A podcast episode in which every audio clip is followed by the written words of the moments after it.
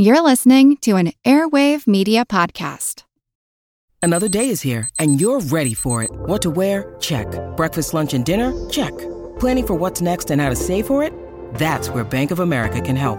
For your financial to dos, Bank of America has experts ready to help get you closer to your goals. Get started at one of our local financial centers or 24-7 in our mobile banking app. Find a location near you at bankofamerica.com slash talk to us. What would you like the power to do? Mobile banking requires downloading the app and is only available for select devices. Message and data rates may apply. Bank of America and a member FDIC.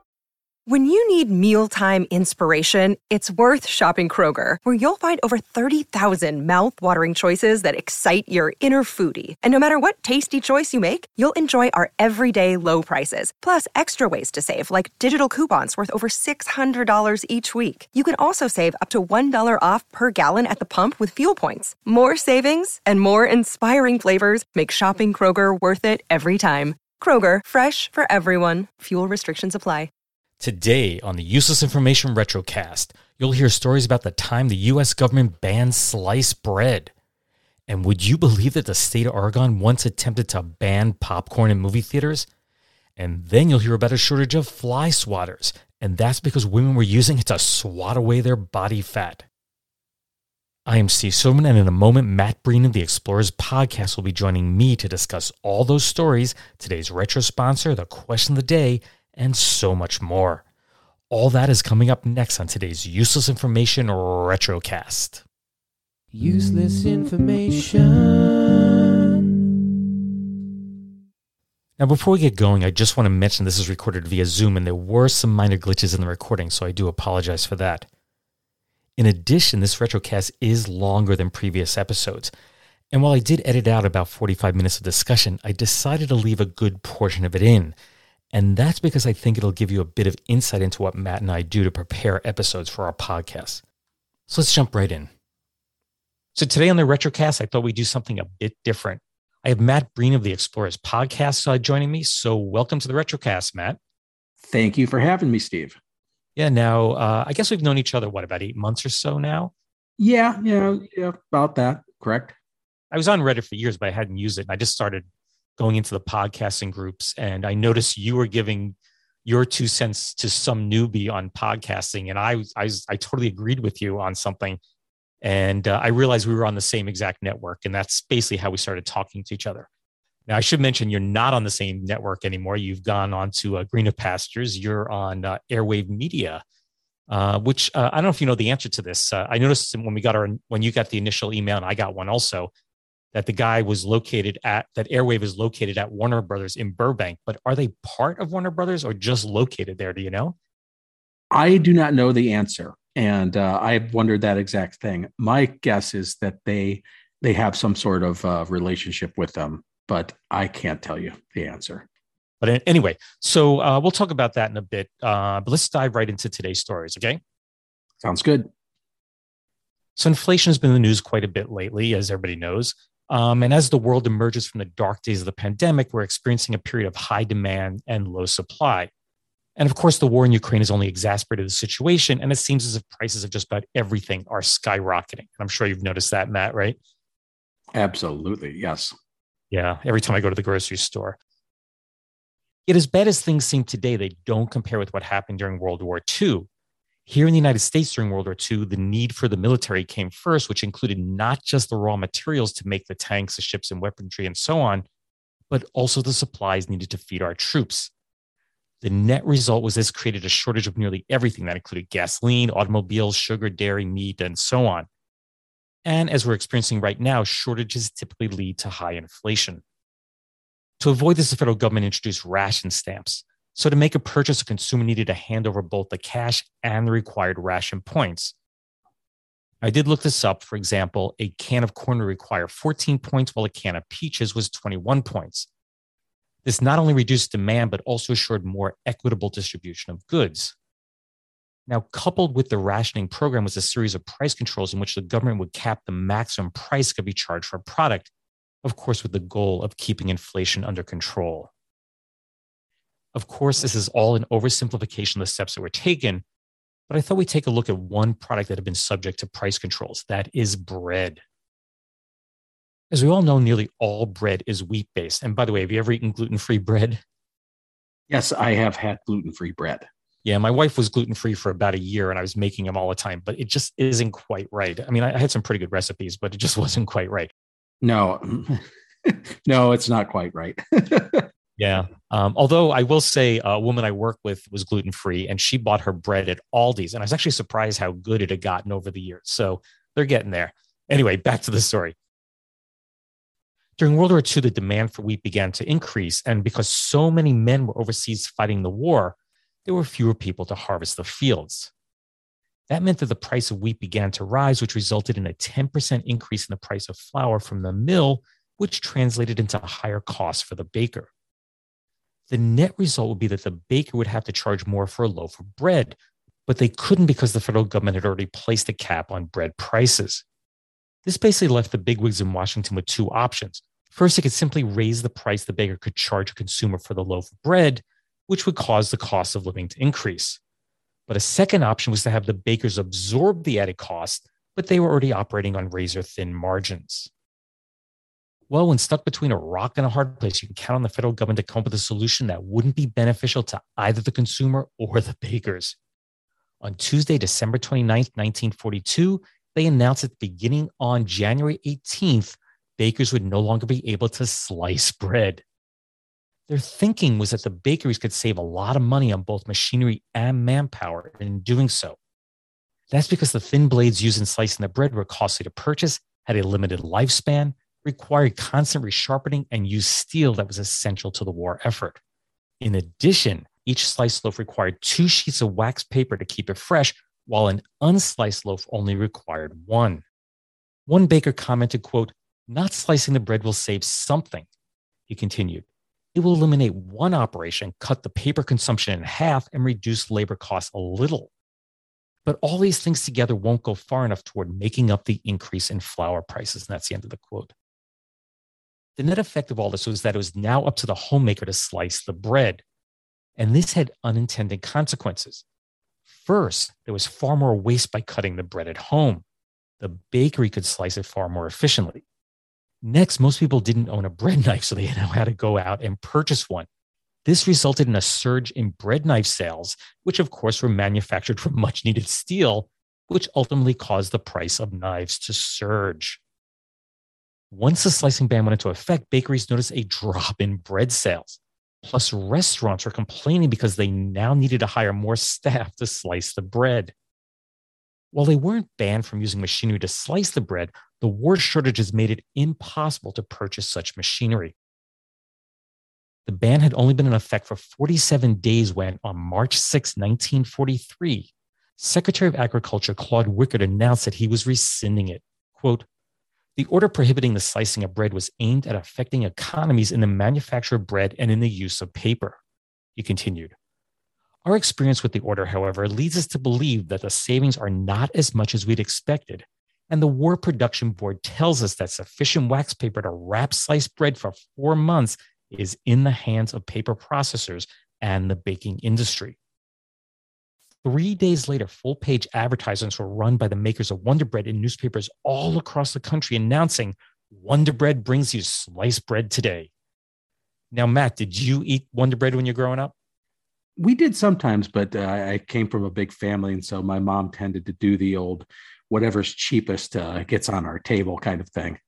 How many kids were in your family? We had six of us, five boys and a girl. Wow.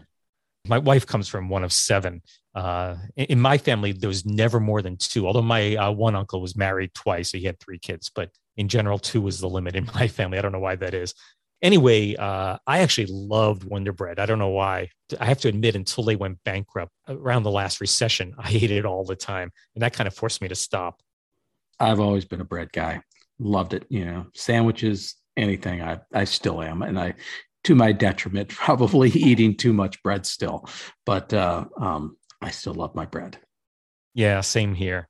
Now I do have an old radio commercial for Wonder Bread that I will play in a moment. But before I do that, it reminded me of a story, and this really has nothing to do with bread, but how is that kind of law of unintended consequences. And as you know, as a teacher uh, for 30 years, and in New York State, we have these uh, state exams, they're final exams called Regents exams. And the state, of course, prints them. And in science, they have what are called reference tables. They have all the charts and tables and you know numbers and stuff in that. And the state used to provide them with the exams. But then in the last recession, 2008, they needed to cut money. So they decided we're not going to print the uh, reference tables anymore. We'll let the local schools do that. So now the local schools, of course, are printing them on their photocopy machines, which is far more expensive to do. But you know, they saved all that money. But the net effect, eh, at least in my mind, just, the taxpayers are still paying, whether it's you know on the state level or the local level, and it was costing a lot more money. But of course, the state saved money that way just a story that popped into my head while I was uh, writing this. I think that we get far too many people that look at what is going to change tomorrow by making a decision, and they really don't think it through. It's extraordinary how many times that happens from the simplest business decisions to very complex stuff.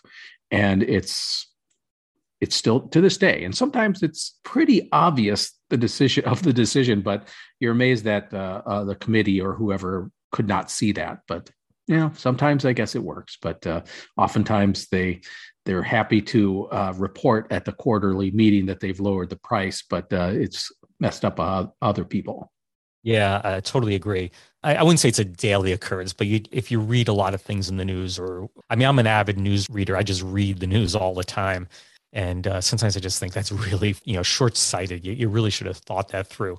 And of course, a few years later, exactly what I, I wouldn't say I'm always right, but uh, sometimes it really does come true, you know.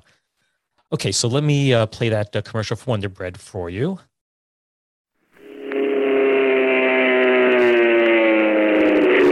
Skyblazers, Skyblazers calling Colonel Roscoe Turner. Skyblazers calling Colonel Roscoe Turner at flight headquarters.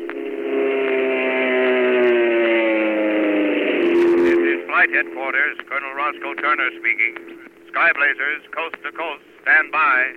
Skyblazers, stand by. The makers of Wonder Bread present Skyblazers, based on the adventures of the men and women who pioneered new trails in the skies that we might fly. In just a moment, we shall transfer you to Colonel Roscoe Turner at flight headquarters. But first, mothers, your own nearby food store has everything you want for a wonderful 4th of July picnic. Yes, cheese and peanut butter, eggs for hard boiling or salad, pickles and potato chips. And say, just tell me, what could be more fun for Dad, the children, and yourself than a wonderful outing in the country? All you need is a nearby field for baseball, a brook for wading, and green, shady trees to spread your lunch under. And what a lunch you'll have if you do as good homemakers everywhere are doing and make your sandwiches with delicious, slow baked Wonder Bread. For Wonder Bread stays fresh so much longer. That's because Wonder Bread is actually slow baked. Every single loaf is handled with a mother's care, right from the original mixing to the final wrapping. A loaf of Wonder Bread takes more than 10 full hours to make its trip through our spotless bakery. Stays in temperature controlled ovens 13% longer than many ordinary breads. And this marvelous slow baking helps to keep each slice moist and tender, tempting and delicious. Just right for the best 4th of July sandwiches Mother knows how to make. Ask your for your grocer for Wonder Bread today. It's the bread he himself probably prefers to any other sold in his food store. Yes, according to recent extensive surveys, more grocers say their wives serve slow baked Wonder Bread in their homes as those who mention any other bread and the grocer knows which is the one best, the freshest loaf in his food store. Look for the wrapper decorated with the red, yellow, and blue balloons. Wonder Bread, each loaf, slow baked for lasting freshness. Now take it away, Colonel Roscoe Turner at Flight Headquarters. You're on the air. Contact. That commercial for Wonder Bread is from the June 29, 1940 broadcast of Skyblazers. It's a show that ran on the CBS radio network from December 9, 1939 through August 31st of 1940. Each episode told the story of aviation heroes, both in the military and civilian life. 38 different episodes were produced, while only four are still known to be in existence. This particular episode, which focused on the true life story of Jack Knight, a pioneer in airmail aviation, was episode number 30. As for Wonder Bread, the Taggart Baking Company of Indianapolis, Indiana, first introduced the product to their local market before going national the following year. The first ad ran in the Indianapolis News on May 17th of 1921 and simply said wonder in big letters. That's it. I actually have a copy of the ad. It's uh, pretty interesting. The next day, the ad said a bit more wonder with a question mark. How often do you use the word every day? Check yourself. And then each day, the ads would get a little bit longer while still not revealing what the wonder product was. Finally, on Saturday, May 21st of 1921, the world would learn that Wonder was Taggart's Wonder Bread. Wonder Bread had a lot of firsts. It was the first national brand of bread to be sliced, the first to weigh in at a whopping 1.5 pounds, that's 0.68 kilograms, and all breads were one pound up till then. And it was the first to have sell by dates and the first to print nutritional information on its packaging. The name was the brainchild of Taggart's vice president for merchandising development, Elmer Cline. He'd attended the international balloon race at the Indianapolis Motor Speedway, and he was filled with wonder seeing the colorful balloons in the sky. And that's why Wonder Bread to this day features the iconic red, yellow, and blue balloons on its packaging. Four years after the product was launched, Taggart was purchased by Continental Baking. Continental, in turn, was purchased by Interstate Bakeries in 1994, but went bankrupt in 2004 and everyone thought that was the end of Wonder Bread, but it is now manufactured by Flowers Foods. And that's not a company I'd ever heard of. But anyway, they're the makers of Dave's Killer Bread, Tastykake, Nature's Own, and a number of other brands. So, Matt, why don't you read the next one? On April 6, 1949, a bill was introduced in the Oregon State Senate that called for the banning of popcorn and peanuts in movie theaters. The measure was sponsored by nine state senators and was prepared by Senator Dean Walker, a Republican from the city of Independence. In part, the anti noise bill stated that public places of entertainment, commonly known as moving picture theaters, constituted instrumentality of great and effective public influence. Not only would the selling of popcorn and peanuts be prohibited under the new law, it also required that any customer caught consuming these foods during the showing of a film would be, quote, subject to immediate ejection therefrom, end quote. But he would have his admission ticket refunded. Should a theater operator knowingly allow a patron to eat those treats during a film, the business would be found guilty of a misdemeanor and fined $100, which is nearly $1,200 in today's money, or face up to 30 days in jail. Should you happen to be a patron who paid for the privilege of viewing and hearing the program and spotted someone eating popcorn or peanuts, you could be a snitch and the ticket office would be required to give you three times the ticket price back. Should the theater fail to do so, you could go to court to get your money. Two days after the anti popcorn bill had been introduced, the senators arrived on the morning of April 8th to find a bag of buttered popcorn on every desk of the Senate chamber. The next day, the Statesman Journal ran a large photograph of 11 senators, including the nine who had sponsored the bill, eating the popcorn. Clearly, they thought it was one big joke. But the theater operators were not laughing. Popcorn, peanuts, and the entire concession stand was a big part of their business. They were determined to stop this bill from ever becoming law. A hearing on the issue before the Committee on Public Housing and Institutions was scheduled for 8 p.m. on April 11th in room 309 of the Oregon State House. Turnout was heavy, though only two of the senators on the committee bothered to attend. Most of those in attendance were either theater operators, members of the press, or other elected officials. Senator Jack Bain, a Democrat who wasn't part of the committee, protested the bill by appearing in a vendor's white coat and hat and handing out free popcorn to everyone. Ted R. Gamble, the representative of the theater owners, did most of the speaking. It's socialism, he stated. It infringes upon human rights. It's the most ridiculous piece of legislation I've ever seen. It's a clumsy piece of legislation. Gamble added, The theaters are only filled four hours a week, so people don't have to sit next to popcorn eaters. The public runs our business. 75% of our patrons eat and want popcorn. If people are so persnickety they don't like popcorn theaters, they can stay home. Most theaters sell popcorn in noiseless boxes anyway. The bill is un American. Senator Bain was offended by Gamble's comments and announced he was changing his position on the bill. Gamble explained that he was so forceful simply because he was fighting for the survival of the theaters. Meanwhile, the noise from all the free popcorn was creating a distraction, basically proving the need for the bill that was being debated. Democratic Senator Thomas R. Mahoney then blurted out that the popcorn eaters were quote, just like the morons in the movies. Let them get out with the hogs and eat in the barnyard, end quote. The crowd let out a big boo, while Gamble told the committee that I don't classify either Republicans or Democrats as hogs and theater goers as morons. Several witnesses then spoke. This included theater owner Van Driesch, who said, And if popcorn eating is the pursuit of happiness, let them go to it. There was only one witness in favor of the bill. He was Don Madison of Salem, who told the senators that he no longer attended the movies because of the popcorn. So, is it illegal to eat popcorn or peanuts in a theater? Well, no. Several days later, it was announced that the bill would die in committee. So I have to say, uh, as I was doing the research on this, I had a whole bunch of articles on this. I couldn't tell if it really was introduced as a joke or not. At first, it, it was like, you know, if you read the initial articles, it was very serious. These guys introduced this. They want to get rid of popcorn and peanuts in the theaters. It was making too much noise. But I think then as it took on national headlines and people were making fun of them, I think that's when they changed it to say, no, it's a joke, you know. You know, it's it's hard to know how serious some of our elected officials are when they introduce these bills, you know.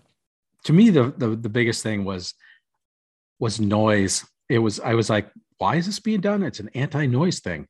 And I'm like going, popcorn isn't that noisy. I mean, I, I get it that some people can be bad, but to me, the worst thing is, is like nowadays the boxes with the plastic wrapping and you know oh, yeah. that's far worse than because uh, i used to always tell my son um, when he was younger i say okay unwrap and open your box of your you know he loved gummies and he loves those kind of things and open it now before the movie starts so you're not like crinkling uh, that thing up but popcorn whatever that's fine and and so yeah, I honestly can't. I mean, I don't. My wife and I don't really buy it. Actually, it's really expensive, and we're quite frugal.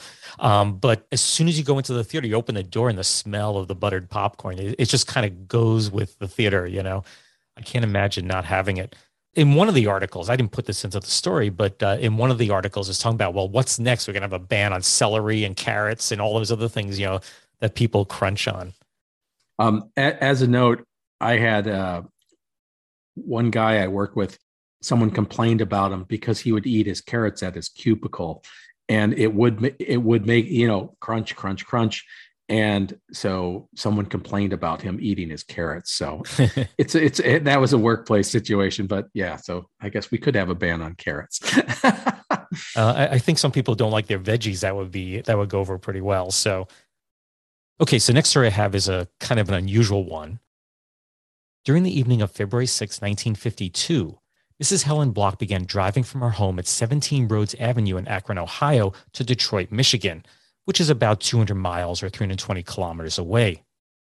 That is a long drive, even in normal conditions, but Mrs. Block opted to make the trip in the middle of a snowstorm. You got to wonder what she was thinking here.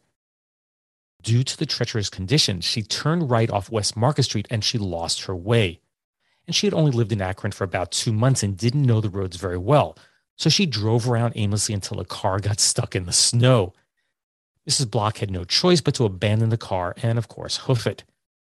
She found her way to the nearest highway where she was picked up by a passing motorist who later dropped her off at a gas station. When she went out the next day to retrieve the car, she had no clue where she had left it, nor did she know the name of that kind motorist or the location of that gas station. After days of searching for the car, an appeal was made to the public in an eight paragraph article that appeared on the front page of the February 14, 1952 publication of the Akron Beacon Journal. One paragraph read, quote, Has anyone seen this car? It's Austrian made. It's a Vauxhall Velox, six cylinder, four door sedan, black with red leather upholstery.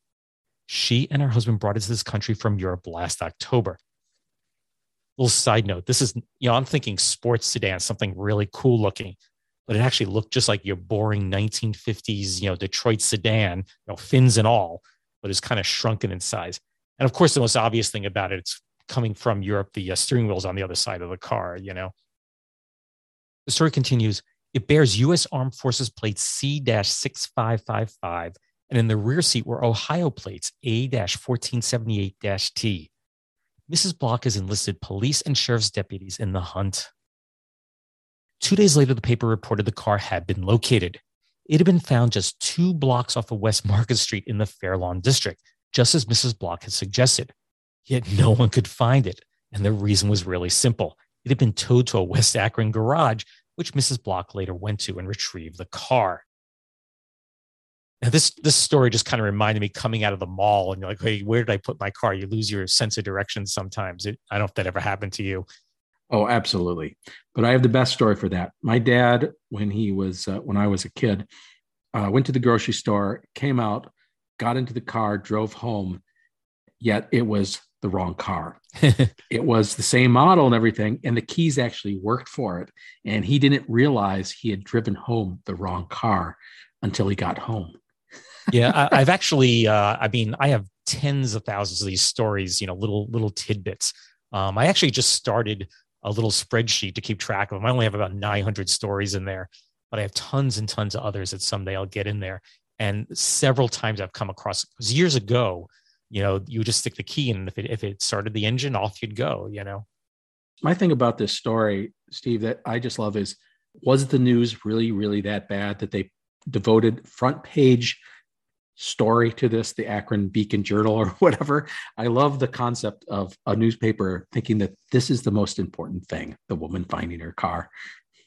You know, I, I actually love these little stories. Um, you know, generally I'll look at hundreds and hundreds of these before I find one that I can actually do some research on and take it further, and that'll maybe become a podcast at some point. But the Akron Beacon Journal, at least in certain time periods, every day they'd have one of these quirky stories on the front. Usually it's only a paragraph or two. This one happened to be exceptionally long. And I think that's because it happened in Akron, you know, you know, would normally be picked up, you know, off the news feed and, and they just get a paragraph or two. Actually, you know, as you were talking about your, your dad driving off the wrong car, what I do uh, this time of the year, because I, I actually go kayaking at a nearby lake a lot, I have a kayak rack on the top of the car. Of course, I don't carry the kayak with me all the time. When I get home, I just take it off. But I leave the rack up and it's foldable down, but I leave it pointed straight up. So when I come out of a store, I can look halfway across the lot and see, you know, my car just stands out of the crowd, you know. And, and you have to remember, they didn't have the nice little automatic beeping sounds too that we do nowadays, where you can just right. start hitting your door lock and it'll beep at you so you can kind of hunt it down that way. Although I did read a few weeks ago, and I, I tried this out just to see if it works. In Google Maps, you can actually set where your car is. It probably won't work in a parking lot, but you know, if you're in a city and you're parked four blocks away, you just set this is where my car is, and then you can come back later and find it. Nice. Yeah, technology. So, Matt, one thing I do in every retrocast is I ask what's called the question of the day. So, you're ready to test your knowledge? Yes, I am. Okay, here we go. Uh, the question is what is the most consumed natural resource on Earth besides water? Of course, we use lots and lots of water, but what, what would come in second place, the most consumed natural resource? Now, I'm sure some things are going through your head, so don't say anything. I'll let you ponder over that a bit and we'll discuss it at the end of the podcast, okay? Sounds good.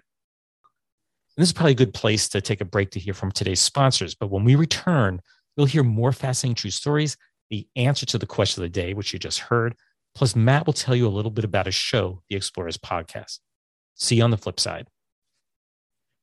Want to learn how you can make smarter decisions with your money? Well, I've got the podcast for you. I'm Sean Pyles, and I host NerdWallet's Smart Money Podcast.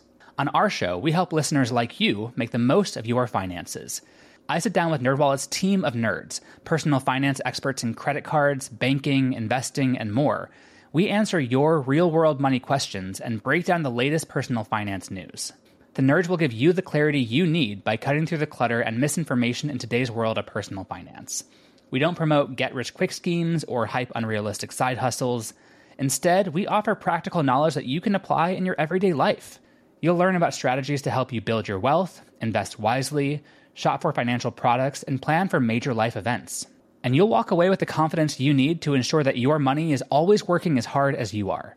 So turn to the nerds to answer your real world money questions and get insights that can help you make the smartest financial decisions for your life. Listen to NerdWallet's Smart Money Podcast wherever you get your podcasts. Everybody shush! William Shatner has something to say. Cat and Jethro, box of oddities. What do you do when the woman you love dies? Well, of course, you dig her up and you live with her. Aww. The show examines weird things. There are plenty of old photographs from this time period of children out in the streets playing in and among the dead horse carcasses. Oh, I miss those days. Things used to be so much simpler. Cat and Jethro. Then there's the urine wheel, which sounds like a really bad game show. Thing done weird things. Wheel Cat Cat and Jethro Box of Oddities. That is really mysterious. Join Cat and Jethro Gilligan Toth for the strange, the bizarre, the unexpected as they lift the lid and cautiously peer inside the Box of Oddities. The Webby Award winning Box of Oddities podcast from Airwave Media.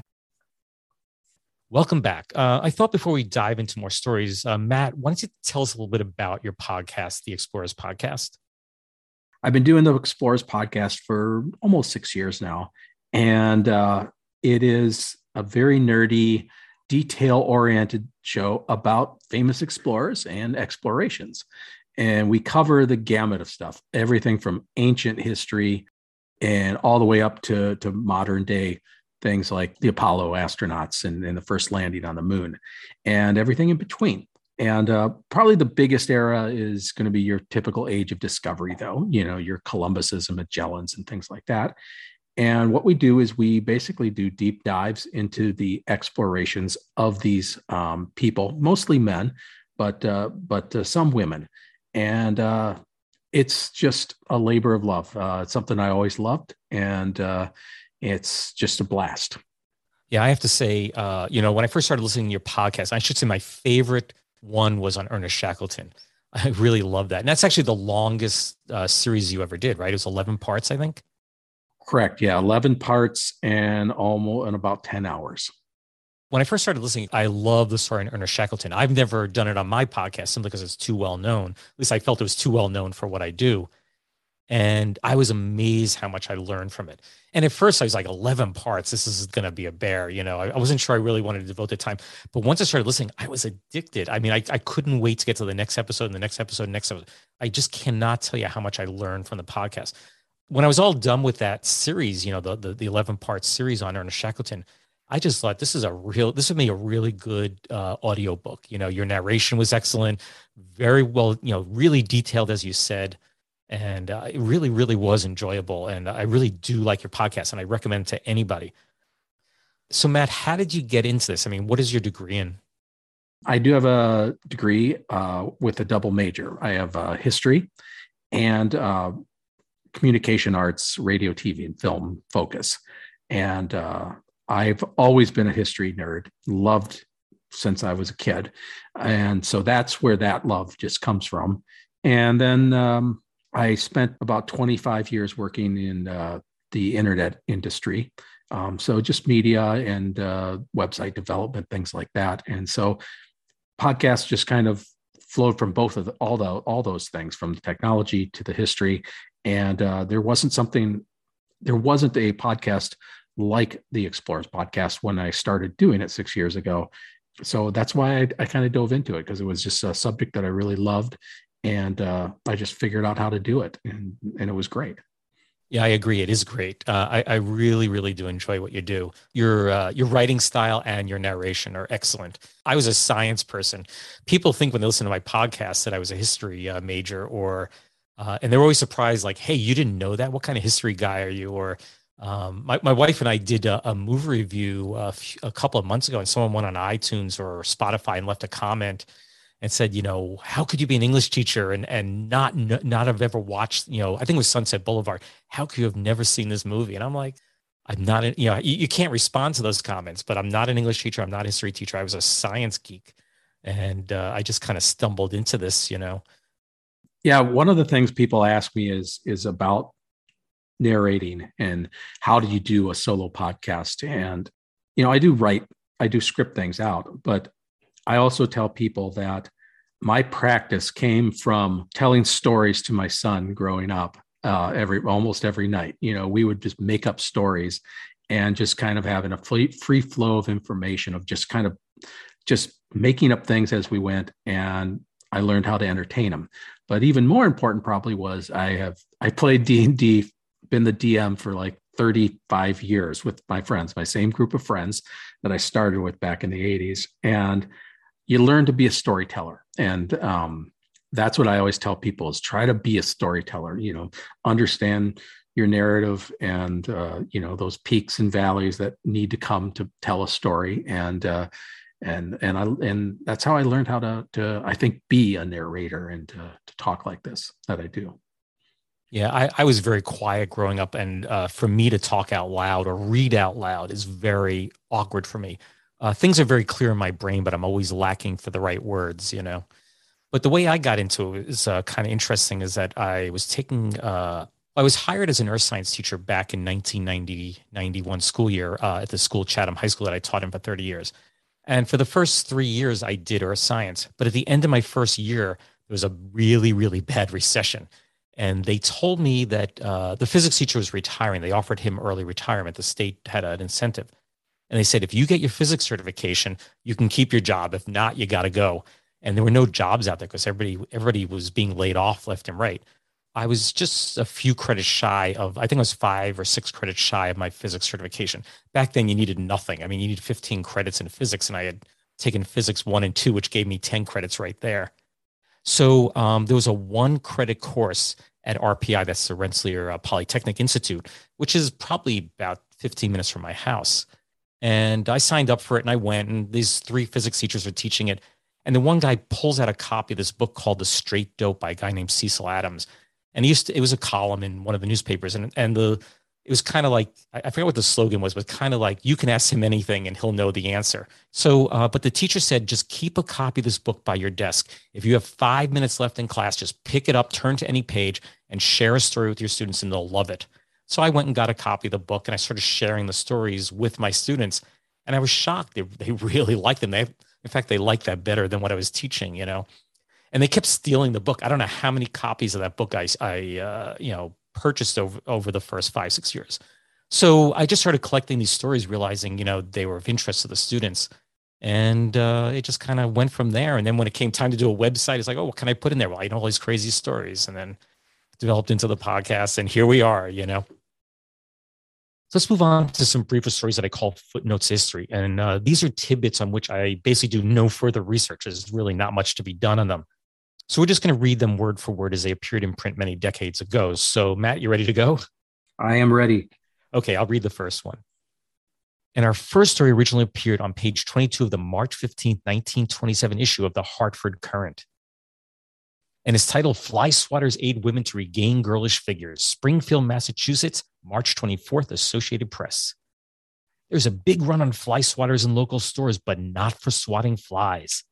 This time they are swatting women who, in their cloistered privacy of their boudoirs, apply the little nemesis of the fly to their fatted parts to obtain a perfect figure. A fly swatter vogue, according to experts of style and fashion, bids fair to become Springfield womanhood's gift to the nation. A few swats here and there now and then bring those parts prone to bulge down to the most pleasing proportions. And it should be borne in mind that this new type of swatting is not a hit and miss system, but a real art. It must be done just hard enough to bring the blood to the surface, but not hard enough to cause the tender fat to bruise, which it will do very easily. The principle of swatting rests upon scientific facts. Blood breaks up and carries fatty particles through the veins and arteries. So, care should be exercised in selecting the swatter to make sure it has a firmly constructed handle and an extremely flexible rubber that, with the slightest effort of the hand, can produce a good sized sting and cause the fat to float away. I have to say, history is just filled with quack medicines, diets, weight loss, uh, and this, I think, was one of them. Absolutely, this is just silly. yeah. Um, now, the interesting thing is, uh, Springfield is not too far from where I live. I live pretty close to the Massachusetts border. Maybe it's about an hour and 15 minutes away from here on the highway. And I tried to look in the local, more local newspapers, particularly one around Springfield, and the story doesn't exist there. It's in all the national papers. It was picked up, you know, by the uh, news feeds, uh, by the news wires, but uh, I couldn't find it in a paper there. But of course, not all papers are scanned in, so that might be the problem there. Or it may be they may be, you know, a little loose with the facts here. You know, maybe they're just uh, uh, want to pretend they never printed that. so they, they just don't they just hide it and pretend it never happened yeah uh, when, when i saw it though i'm like this is a cute story you know so matt why don't you read the next one this story originally appeared on page one of the June 27, 1935 issue of the Wahoo Democrat in Wahoo, Nebraska. The title is Cake Still Good After 35 Years. Imagine eating a piece of cake 35 years old and finding it is still tasty and delicious. That was the experience of a family group at the home of Postmaster Frederica Weber Friday evening when she cut her wedding cake in honor of her anniversary.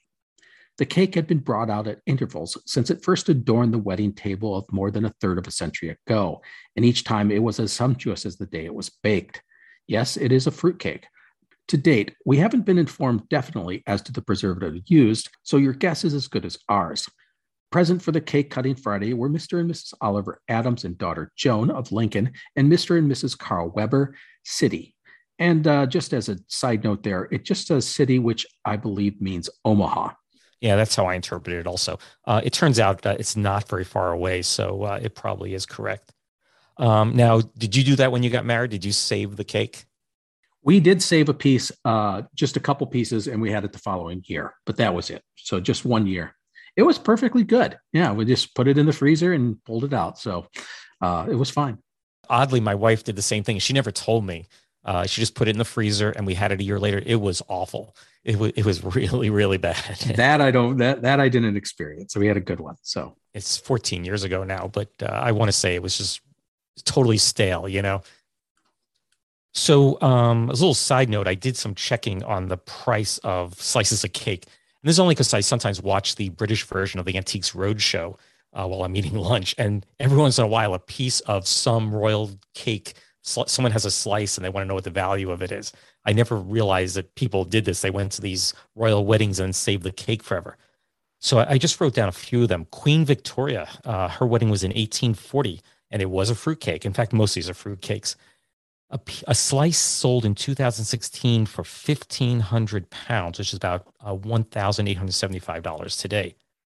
Queen Elizabeth, when she married Prince Philip in 1947, a slice sold in 2015 for 500 pounds, which is around $625. Again, a fruitcake. And uh, Wallis Simpson married the Duke of Windsor. It's a very famous case uh, in 1937. And it sold for $29,900 in 1998. Can you imagine? That's great. Yeah, it's actually the most expensive slice of cake ever. This isn't cake, but uh, you talked about the Shackleton uh, series earlier. And I believe that uh, some biscuits, which are crackers here, we, you know, in the United States, we call crackers, but in England, they call them biscuits. Some biscuits uh, from Shackleton's, one of Shackleton's expedition sold at, uh, at auction for several thousand dollars, if I remember right. I, I, knew they had recovered the biscuits. I didn't realize they had sold them at some point. I think I think they were saved by one of the. They were from one of the uh, people on the expedition had saved them.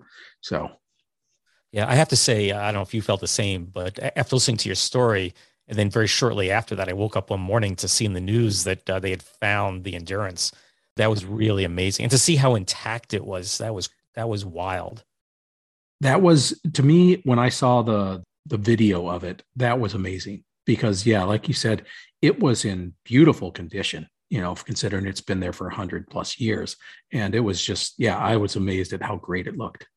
I, I never ever imagined they'd, they'd find it like that. You know, you, you know, you think uh, other ships where there's, you know, especially because it was a wooden ship, you know, it was, it wasn't, uh, you know, made of, of cast iron or steel. And uh, usually the wooden ships, you know, basically, you know, nature takes over and they're just eaten away, you know? Yeah, I think it was because of the the cold basically preserved it uh, because of the um, the temperatures, as opposed to if you would have had something in, you know, if you're in the tropics or whatever, a wooden ship will rot away in in in moments. it's some it's so hard on them, but I think in that cold it managed to survive um, so so intact. Yeah, uh, and some people were talking online. Well, they should raise the ship up, but I don't think people realize how hard it was for them to even get down there. Um, apparently, uh, you know, the ice just, you know, the ice moves around and uh, it was very dangerous. Just as I wouldn't say as dangerous as it was when Shackleton went years ago, but it was a mission. Uh, I think they actually lost the submersible for a while while they were doing it. And, uh, you know, so the chance of ever pulling it up is probably, I wouldn't say zilch, but it's pretty low. Yeah. And, and frankly, once you start messing with something like that, it starts falling apart. So you don't want to, they don't want to do that. Right. So the next story I have for you uh, was printed on page 20 of the February 20th, 1937 publication of the Los Angeles Times, and it's titled Fall on Ice Starts Blazing His Pants. Ellensburg, Washington, February 19th, Associated Press. Joseph Trainer of the Ellensburg Normal School faculty fell on ice without a match on his person and came up a fire today. After smothering the flames with shot up from his hip pocket, Trainer discovered two celluloid combs he carried there had vanished completely. Friction caused by the fall apparently ignited the combs. Trainer sustained a painful but not serious burn. Now, do you know anything about this history of celluloid? No, I do not. I mean, I know a little bit just related to film and just, you know, that, but really not much. And of course, I'm sure you know that in, in the old days, uh, the, the heat of the bulb would ignite the film because celluloid was quite flammable. I've seen I've seen it. Uh, been in a theater where it's melted, but never on fire.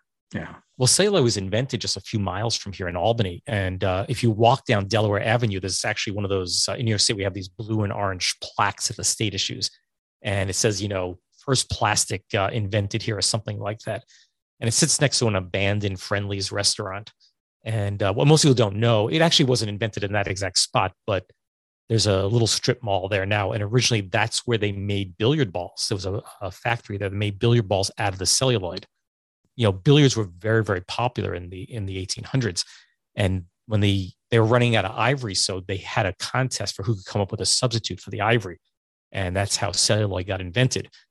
So the balls were made of celluloid, and when they crash into each other, occasionally, you know, because basically uh, like gunpowder, they would actually make a little loud explosion I don't know if they'd actually break into pieces or, or burn up or anything, but there'd be this really, really loud noise and it would scare everybody in the pool halls.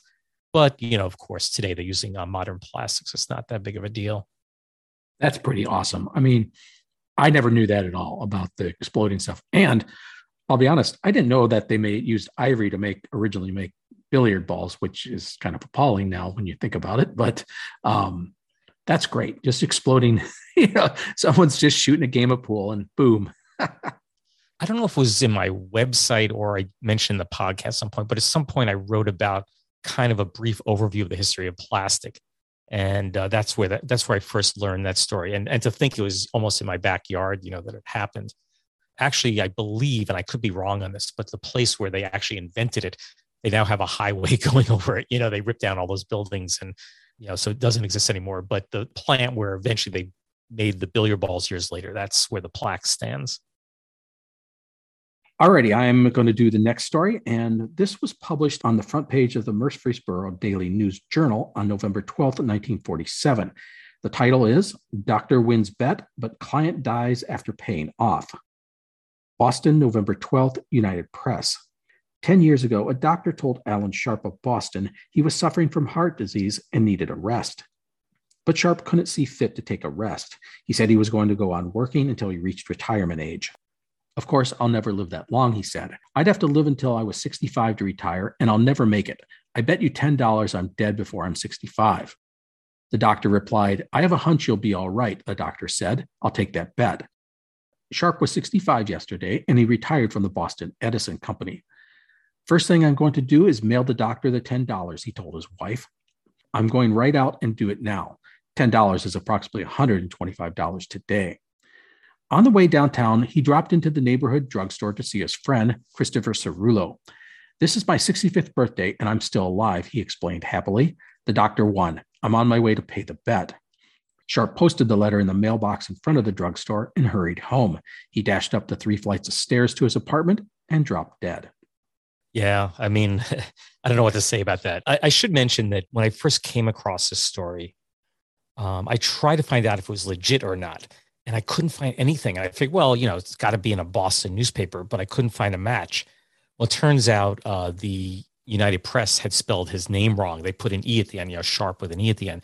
And it turns out uh, that wasn't correct. So once I took the E off, uh, it was in the Boston newspapers. Not only that, but I checked Ancestry and it does confirm that the story is true yeah, this was just like you say, just kind of go, wow, wow.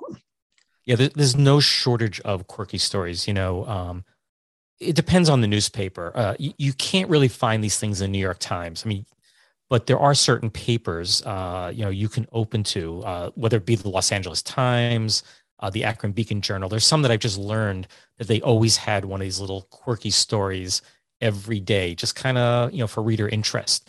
And uh, so once you learn that paper, I mean, what I what I did for a few months actually, right before I went to bed, I always keep a, a Chromebook next to my bed, and I would just turn to a different day's Akron Beacon Journal and just see if there's a story in there, and then go to the next day and the next day and the next day. And I would just choose random years and random months and start on day one and work my way to the end of the month and then choose another year. And and that's where I find them. It's it's uh it's actually quite interesting. I think other people would find it boring, but I, I love finding these little nuggets, you know. Yeah. Um I currently live in a in a smaller community and the local paper uh, has their weekly what they call like the the, the crime blotter or the you know the the 911 blotter and the best part is is is half of them are not anything to do with crime they're things like cows found wandering in the road uh you know things like that just stuff that you just go no real no no big city newspaper would even think about mentioning you know about the sheep that blocked the road and and, and stuff like that. But yeah so you do get some some fascinating little stories uh, especially when you get into these smaller communities. I was born in new york city. Uh, i only lived there till i was almost eight. So i don't really consider that part of my life. But uh, when i try and research my family you know my family tree on ancestry it's very difficult because the New York City papers don't care about my family. You know, there's nothing mention them. Even when you pass on, the chance of you being picked up by the Daily News or the New York Times, they're not going to mention it. You know, they only put prominent people in there. So uh, it's very difficult to do. On the other hand, my wife, she was born in a very small town, raised on a farm. She was in 4-H. She won an award. You know, she's in the papers. You know, that wouldn't. you know that never happened when I was growing up. Yeah, yeah, I know exactly what you mean. Again, I live in Wisconsin, and so you know I've got relatives and and stuff in small towns, and we can go back and find great stories from the note from the local papers about things like that, exactly like that. Yeah, I, I, don't have the luck with my family. Although, uh, very interestingly, uh, I did the DNA for Ancestry maybe about four or five years ago, and it came back and told me nothing. My wife's was very specific, but mine was because I'm Jewish and Jews, of course, were being forced out of everywhere. It came back with a blob that covered almost all of Europe and half of you know half of Asia. I was like, you told me less than I actually know. But maybe you know uh, a year goes by and I get a message on Ancestry that some guy says, I think I'm your third cousin once removed or something like that, and he's a lawyer out in Boston. And we got together with him. We met in Springfield, and uh, uh, I really enjoyed having lunch with him. But then he shared his ancestry with me and all of a sudden, it opened up an incredible chunk of my family I never ever knew about. What was interesting, he had photographs of my great, great, great grandparents on my mother's side. I mean, I never even knew those people existed. And here he had photographs of them. That's outstanding. I love that. And I know my I have two of my brothers love to do the ancestry stuff. And they're always, you know, whenever they learn things, they're always sharing things. And and it's just it's just fun. I, I mean, I love those shows. You know, what's the PBS show where they trace ancestries and things like that? Those are always fascinating, at least to me. Yeah, I, I totally agree. Okay, so I think I'm up next, right? This is yeah, the last one, I think. Yeah, one more. And in our last story for today, we have a story that was printed on page one of the June 26, 1956 issue of the Akron Beacon Journal. As I said, I get a lot of these from there. The headline is Driver Grabs a Bird, Hits New Police Car. A parakeet virtually demolished a spanking new police cruiser Monday. Not all by itself, of course, but the bird was the villain. Sergeant Darwin Weigel, in charge of police special equipment, was taking a new cruiser with only 16 miles or 25.7 kilometers on it out for a break and spin. At the bottom of the Tallmadge Parkway Hill, another car rammed head on into the cruiser and shoved it against a guard railing. It is not believed the cruiser is worth trying to fix. Driver of the other car, Hester H. Rhodes 47, explained it this way. She was driving home 1461 West Exchange Street with Francie, a blue parakeet she had promised to care for some Tallmadge friends who were going on vacation. At the bottom of the hill, the bird got out of its cage and Miss Rhodes tried to grab it. She lunged and the car went out of control, hitting the cruiser. Weigel was treated at City Hospital for minor injuries. Miss Rhodes drew a citation for driving left of center. And here's the good news. You ready for this? Francie wasn't hurt a bit. When questioned today, the bird wouldn't talk, though. So, Matt, have you ever owned a bird? No, I have not. Only had a couple dogs, a few dogs in my life. Yeah, well, I, I have to say I'm the opposite extreme. My parents owned a pet shop for 25 years, and I owned an online pet business for a decade. But of course, when you do it online, there are no uh, animals involved; it was just supplies. But my parents did have a pet shop, so that was a lot of animals that, uh, that we saw over the years. Now, um, I do actually have a, a, cockatiel named Mo. She's actually out in the uh, kitchen right now. Um, I don't know how old she is. She's probably about 12 years old. Uh, she's actually a really friendly, great bird. Uh, and the reason she's not in this room is when I try and talk, she just wants to talk with me, you know? Nice. But uh, she wasn't my bird originally. She was owned by uh, one of our students. Uh, she graduated, went off to college. I don't remember the whole story. I can't even remember her name. I'd have to look it up. Um, very nice kid. Uh, she went off to college and she was a freshman, I believe, and she had a heart or uh, a brain problem. I think it may have been a heart problem, and sadly, she died. I think she was a freshman, and then the Mo, the bird, has been passed on from you know owner to owner to owner, and I'm the last one. I've had her probably five or six years or so. I did, you know, it's actually she's a nice pet. Uh, I would I would have never purchased one myself, but I, I can't complain. Yeah, I we we had uh, we've had three dogs, and my son had uh, four rats over when he was younger. Oh, rats and are great, rats are, by the way. Rats are awesome. Yeah, rats are are the f- most fun. The only problem is they don't last long. So you quick you quickly learn how to deal with death when uh, something dies after like two years, and that's pretty much what happened with all four of the rats. And to this day, he still talks about. It. He's 20, 22 years old, my son, and he talks about missing his rats you know, we know that uh, you know rats. I mean, you think about it; their reputation is just dirty, filthy animals. But of course, what they're selling in pet shops are lab rats. They're they're clean. They're usually not the gray, ugly rats that you you know you find uh, you know in people's homes and on the streets and so on. But I think maybe at most they'll live five, six years or so. You know. Yeah, generally the fancy rats, which, like you say, you find in the store, are yeah, three years is is probably the most uh, most rats will be, um, but they are incredibly smart and mm-hmm. incredibly affectionate, and and like I say, they are a great um, pet for my son. He learned a lot just about he cared for him and things like that. So we loved them, and they were they were great friends. Um, we had, as you said, they're not the gray, dirty things. We had a white one. We had a white and black one. We had a hairless one. Wow. So, which we called Harry. so you know, my parents sold a ton of them. Uh, unfortunately, most of them were for feeding to uh, you know large snakes. But occasionally, someone would come in and purchase one as a pet.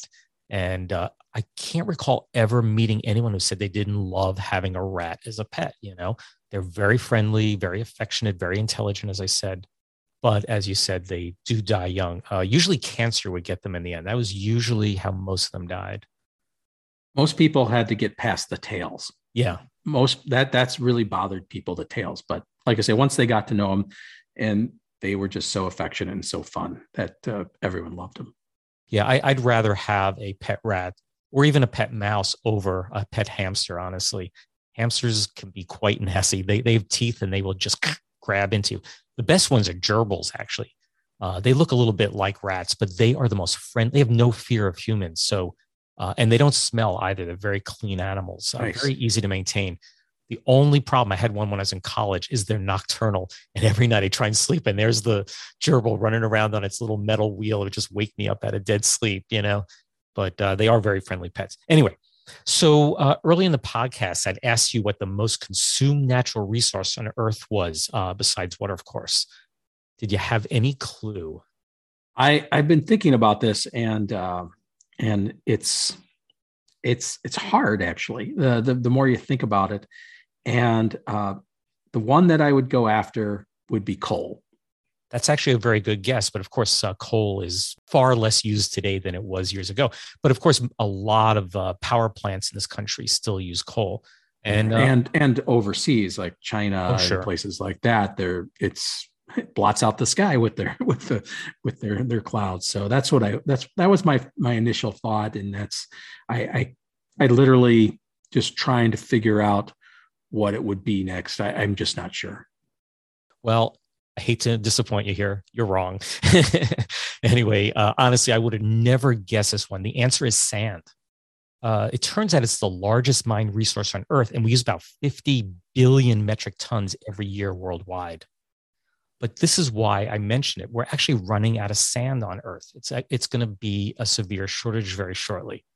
And I have to tell you, I have a degree in geology, I have a master's degree in geology. And I just, you know, there's sand everywhere. I mean, look at the deserts. You know, I couldn't believe that we're running out of sand. Um, you know, where is it on coastlines? You know, of course, in the desert, as I said, right around the corner from my house, there's a gravel pit. And honestly, in my area, there are gravel pits everywhere. So I just couldn't believe we're running out of sand. But it turns out you can't really use desert sand uh, for construction. It's uh, the wind actually smooths and rounds the grains and it doesn't really lock in very well. So, like cement doesn't stick to it well. If you're trying to compact it, it just kind of passes by each other. So, you can't use all that sand in the desert. So, you have to either get it from a beach or dredge it out of a river or maybe an old, you know, like the, the gravel pits around me are glacial deposits. But they believe that will run out, you know, next 20, 30 years, or there'll be a real shortage of it. It turns out that the use of sand has tripled in the last 20 years. And that's mostly because of developing countries like uh, China and India. They're just building so much that they're using all this sand. So um, there are shortages looming for sand, which I never ever thought was possible. Mainly because I see them every winter going by on the roads and dropping you know, you know the sand down just to give you traction for your cars. You know. Yeah, it's very specialized. Um, different sand does different stuff, um, and where you get it. And I know, like where I live, they've had a boom over the past decade. Well, kind of a boom and a and a drop with um, fracking sand.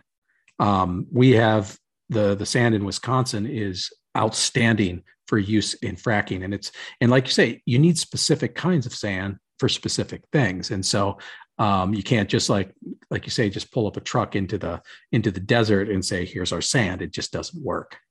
Yeah, I mean they need very pure sand for computer chips and glass and things like that. So uh, it really struck me being a geologist that there's a shortage of sand, you know, because I mean, how much of the world is covered in deserts? You know, you, you wouldn't think uh, it's the case. Well, that brings another episode of the Useless Information Podcast to a close. I'd like to thank Matt for agreeing to be part of the show. Thanks, Matt. Thank you for having me.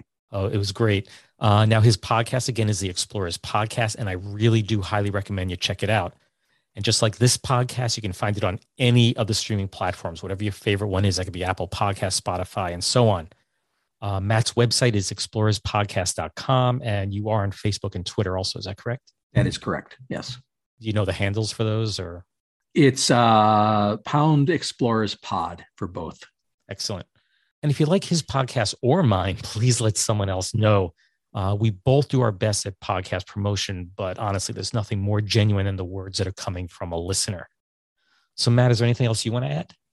No, I think you hit it. You uh, you talked about the website, and uh, you can see all the different explorers. We're always growing. Um, we're up to about 100 and I think 15, 17 episodes at this point. And uh, some of them are just single episode things, you know, half an hour, talk about a person. Some of them are up to 10 hours, and that just depends on the, the topic. Right. And uh, the Shackleton one is the longest one you've ever done, I believe. Yeah, hands down. And that tends to be more recent ones tend to be a little longer just because we have more information. We have uh, journals and, and things like that that give us, uh, uh, and books actually written by these people um, that give us a lot of information. We don't necessarily have that with you know Christopher Columbus or or someone or Marco Polo. We have certain things that they've written, but it's generally uh, um, nothing compared to a more recent person. Yeah, I have to say I, I limit my research typically from about 1900 forward. I also tend to stop around when I was born in 1963, thinking, well, after that I was born. Probably other people know these stories, so I kind of limit it to that. But uh, what I find is if I go before 1900, the problem is a the newspapers just reported anything. A lot of the stories are just made up, and uh, and also they're very hard to read. Uh, you know, I think they were still being hand set mostly, and the stories are very short. It's just a lot easier to research stories, uh, you know, from about 1900. There's just so much more written uh, than there was before that.